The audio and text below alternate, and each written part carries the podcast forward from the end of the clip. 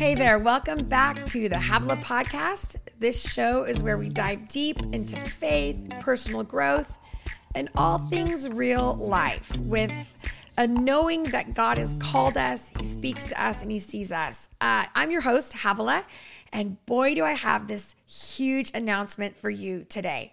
Okay, that's right, all of my um, exceptional podcast listeners, yes, that's you. Get ready to jump for joy because I am thrilled to announce the release of my brand new book, Created to Hear God. That's right, brand new book, Created to Hear God, Four Unique and Proven Ways to Confidently Discern God's Voice. This book is a culmination of my personal journey and the wisdom I've gained when it comes to hearing God speak directly to my heart and to others. You can find Created to Hear God anywhere the books are sold, and I promise this is a game changer. It offers practical and actionable strategies to confidently navigate those precious moments where you yearn to discern God's voice amidst the chaos and the confusion of life. But that's not all. Today's episode is extra special because I'll be sharing something I have never done before. We're taking it up a notch. Yep, drum roll, please, please. I will be reading the very first chapter of Created to Hear God to you here on this podcast. Yep, that's right, my friends. For the first time ever, I'm recording my own audiobook, so you get to experience my voice, my passion, and my message in a whole new way.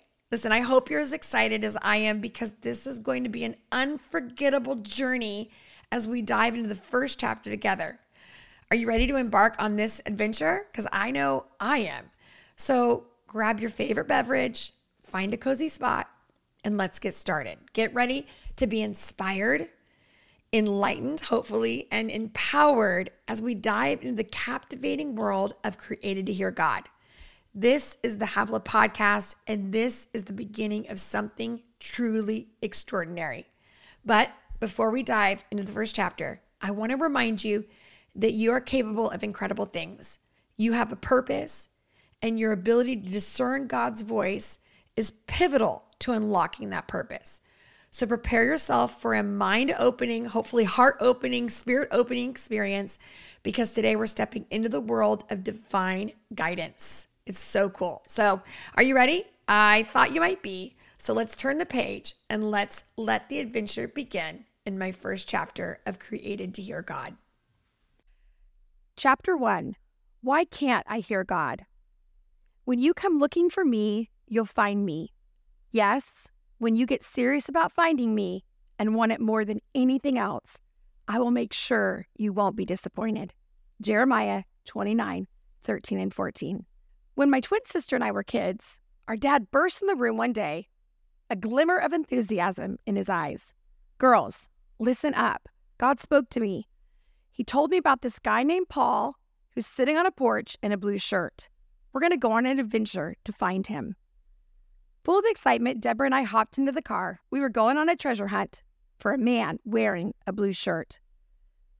Dad drove around while Deborah and I scanned both sides of the street, noses to the windows, looking for this Paul. I don't remember who first spotted the man sitting on a porch, but it wasn't too long before Dad pulled the car to the curb. Sure enough, the guy was wearing a blue shirt. Dad climbed out of the car and asked him, "Is your name Paul?" A hint of wariness appeared on Paul's eyes as he cautiously replied, "Yeah, that's me." He stood up to greet us, and without missing a beat, Dad dove right in. You might find this surprising, but I'm a Christian, and I have conversations with God. And, well, God spoke to me about you. He revealed your name, and He said, I would find you sitting on a porch wearing blue. God brought me here, Paul, because I believe God wants to intervene in your life. The man was so shocked, he couldn't speak at first. Then, overwhelmed with emotion, Paul began to weep. Trying to get the words out, he admitted he was not a praying man, but he was in a desperate need of help. That self-confessed, non-praying man had said a prayer that day. Not for a second anticipating that God would answer his prayer by sending my dad to help him. At this point, both men started crying. My dad asked if he could talk with Paul about God, and the man agreed. As my sister and I looked on, Dad told him the gospel story. Just like God sent me today to find you, Dad said, God sent his son on a mission to earth to seek and save all those who are lost. I'll never forget that moment right there on the porch. Paul joined my dad in a heartfelt prayer, surrendering his life to Jesus. That was the environment I grew up in, a place filled with divine encounters. My dad had a prophetic gift and an uncanny ability to discern God's voice, not only for himself, but for others as well. It was through him that I first grasped the concept of hearing from God. It sounds exciting, but it was also intimidating. People who knew my father would often say to me, "Oh, you must hear God too. Are, are you prophetic?" They meant it kindly, but honestly, it was really discouraging because all I knew for sure was that I was the girl who couldn't hear God's voice. It wasn't that I couldn't hear any voices. In fact, I'm pretty sure I was always hearing at least three: my voice, enemy's voice, and the voice of God. The problem was I couldn't figure out which one was which, who was doing the talking. And that's a pretty big problem. If I asked God a question and an answer came to mind, it would only spark more questions. I'd think, wait, is that God talking to me? Then I should probably listen. But what if it's the devil and he's trying to tempt me? I should ignore him, right? Or even worse, what if all the chatter is my own self-talk and the truth is that I just need a good night's sleep or maybe therapy? Maybe it wouldn't have been so hard if I wasn't constantly surrounded by people who talked a lot about God speaking to them. Each story would send me on a journey, and I'd do whatever I could to find the voice of God for myself. I'd zealously buy the book, attend the conference, read the scriptures, join the prayer line, fast for forty days, and lead a prayer meeting. I was the desperate girl wearing the "Take My Money" t-shirt, and anyone who had anything remotely promising to sell me could have it. I was constantly trying to get my God channel turned on, but the cable guy never arrived. I couldn't shake the feeling that something was wrong with me. Why on earth couldn't I hear God clearly? Was he unhappy with my choices? Had I done something to upset him? I knew I wasn't disqualified from sharing my faith with others and living a life guided by my love for God. But was I willing to accept that I might never hear his voice? Was it okay for me to spend yet another year wandering from one conference to another, reading book after book, trying to live my best life without really knowing if it was the life I was meant to live? Eventually defeated, having tried everything I knew to do, I told myself, "Havilah, your faith in God is enough. You don't need to hear his voice." And that worked for a while until it didn't. Inevitably, believers I admired, friends, teachers, leaders, influencers, authors, movers and shakers, my heroes in the faith, would make some kind of declaration about having heard from God, and over and over, I heard phrases like, "And that's when God spoke to me. That was the moment God told me blank. God said I was going to marry that person. I saw myself running that business and knew the vision was from God." The most influential people in my world were hearing God speak to them, and what they heard was changing the trajectory of their lives. It was an undeniable truth. They were guided by divine wisdom, while I felt completely disconnected, spiraling into a pit of spiritual turmoil. The combination of my spiritual anxiety and the cliche phrases like "carpe diem" or "you only have one life, so make it count" created a tumultuous internal storm. I felt like raising my hand and saying, um, "Excuse me, may I ask you a question? Would you please shut up? You are giving me more anxiety." So what makes hearing God so hard? I don't know one human who hasn't woke up in a cold sweat over important decisions that have to be made.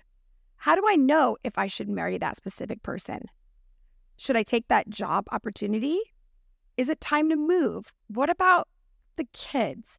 Is it time to leave or stay, invest or save? What's the best way to handle this relationship problem I'm having? And that's just on a Monday. Then, after we make a choice, we move to obsessing if it's the right choice. We're in limbo. We feel as if we're in our own little mental purgatory, somewhere between, I have a critical question I need answered, and whew, I made it to my therapist's office. It's overwhelming. We run to church, or better yet, we catch an online service, hoping a worship leader or the pastor on the stage will say something to give us that much needed answer, or at least something to ease the nagging anxiety that we're messing up everything. Maybe we'll find the missing corner piece to our life puzzle. Someone might hand us an answer we desperately need. It isn't often that going to church stops the questions from bouncing around in our heads. How do I know if it's God speaking to me? What if it's the devil tormenting me? What if I'm getting in my own way by just thinking what I want to hear and then slapping a God sticker on it? We buy the journals labeled Goal Chasers and Dream Bigger. We repost meaningful quotes to exude a sense of confidence that uncertainty is normal. We mimic others who seem to know what God is saying, people who look like they have it all together. We buy the books, attend the retreats, read the Bible, and consume a ton of information, but never find the core confidence that we can and do hear God. With all the available help, why aren't we more certain about our sense of things? A lack of devotion to God usually is not the problem. At the time of my own crisis, I was wholly committed to God. There was not a problem of spiritual apathy. What fascinates me when I look back on this thread in my life is that my commitment began with the surreal confidence that I had heard the voice of God. When I was seventeen years old, I had this life-altering moment. The night started like any other night. Some guys had picked up my sister and me, and we were headed to a party. But in the darkness of that car, in the nauseating normal, something life-changing happened. I sensed something shifting in the car. I now know it was the Holy Spirit. I began to hear God speaking to me in my heart. He said, Havilah, what are you doing? I've called you to more than living for the weekend. You cannot live like this anymore. You have a destiny and a calling. You've got to be courageous, fight for your life, and get out of here. He had my full attention. As my mind began to race, time seemed to stand still, and as my heart beat wildly, I felt I couldn't be silent any longer. I asked the guys to turn the music down so I could speak. I blurted out, I have a call of God on my life. I wish I could convey how utterly awkward this moment was. There was no piano player or pastor in the background, no one nodding in affirmation as I made this proclamation. Quite the opposite. An uncomfortable silence filled the car, and the dark silhouettes of the two guys in the front seat didn't move. Nothing about it felt spiritual. And yet, I was confident God had spoken to me. Spoiler alert, I didn't go to the party, and I've been serving God ever since. And even though that encounter with God profoundly changed my life, it didn't spare me from confusion about what it meant to hear from God. How could that young woman also be the one who couldn't distinguish God's voice from racing thoughts or a bad night's sleep? From that day on, I jumped into the deep end of my faith, staying busy with church by volunteering, serving, and learning. I was doing my best to grow and develop my life. But when the noise of each day faded, I was left alone with my thoughts. A deep longing settled into my soul.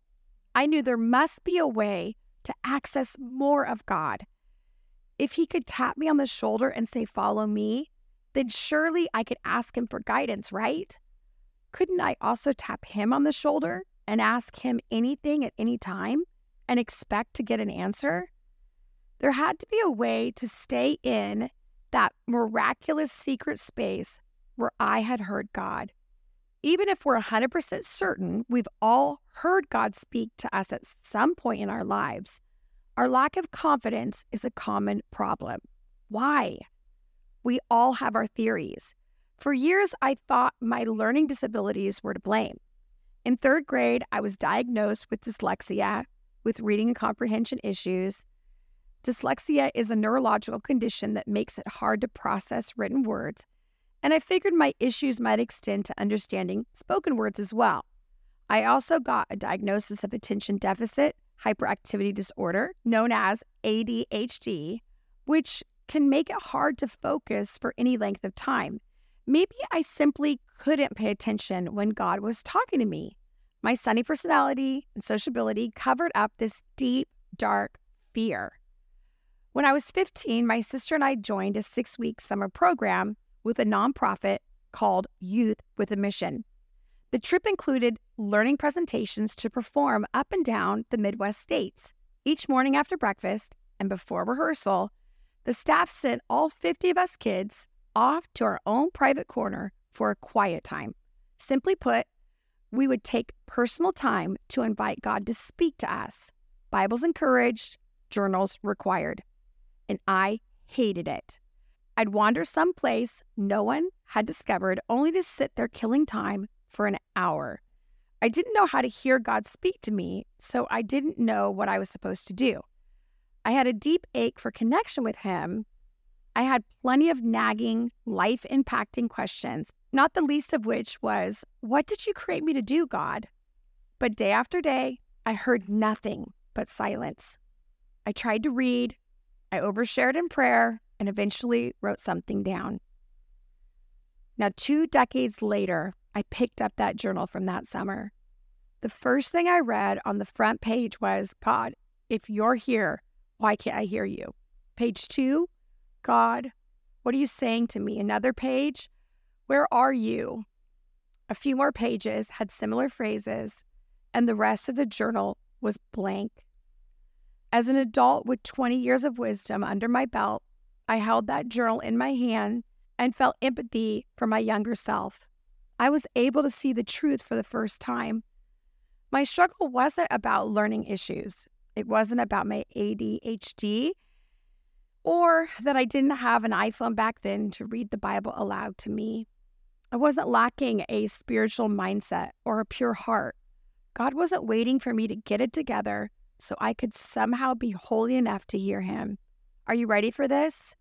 Not hearing God speak to me was a universal problem I had tragically interpreted as a personal problem. I wasn't alone in my struggle. Here's why. Reason number one, we think there's only one way to listen. Most of us are taught that hearing God's voice just happens. Listen hard enough and you will hear. God will come to you. We learn this from our parents or our pastors, small group leaders, spiritual mentors, and the church at large. You'll know God's voice when you hear it, we're told. All you need to do is ask and ask and then ask again, and you know, until your supernatural radio station comes in clearly. Add it to your list of saved stations and voila, you now hear God. After all this, if you muster up the courage to admit you still can't hear God, that's when people in the know will go to the default answer. Just read your Bible. That's how God speaks to you. Of course, the Bible is God's word, and His printed words speak to us and help us. But deep down, we know it's not enough to read the messages someone sends us when what we really want is to spend time in the same room with them. Knowing someone loves you is not the same as experiencing their love firsthand. I, too, was taught all these things. It's nobody's fault. After all, that's exactly how it works for some people. Read more, pray more, listen harder, listen better. Makes perfect sense if it aligns with the way you were made. If not, well, you're out of luck. Maybe you're naturally curious and willing to ask others when or how they hear God. This can be helpful, unless the story of their hearing is all about a lightning bolt from heaven moment, confirming you're still basically in the dark, waiting to be struck yourself.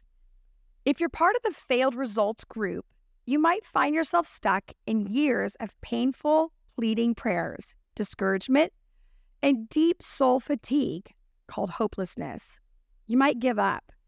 You might park yourself in the shadow of a spiritual person who hears God for you, or worse, you might resign yourself to faking it.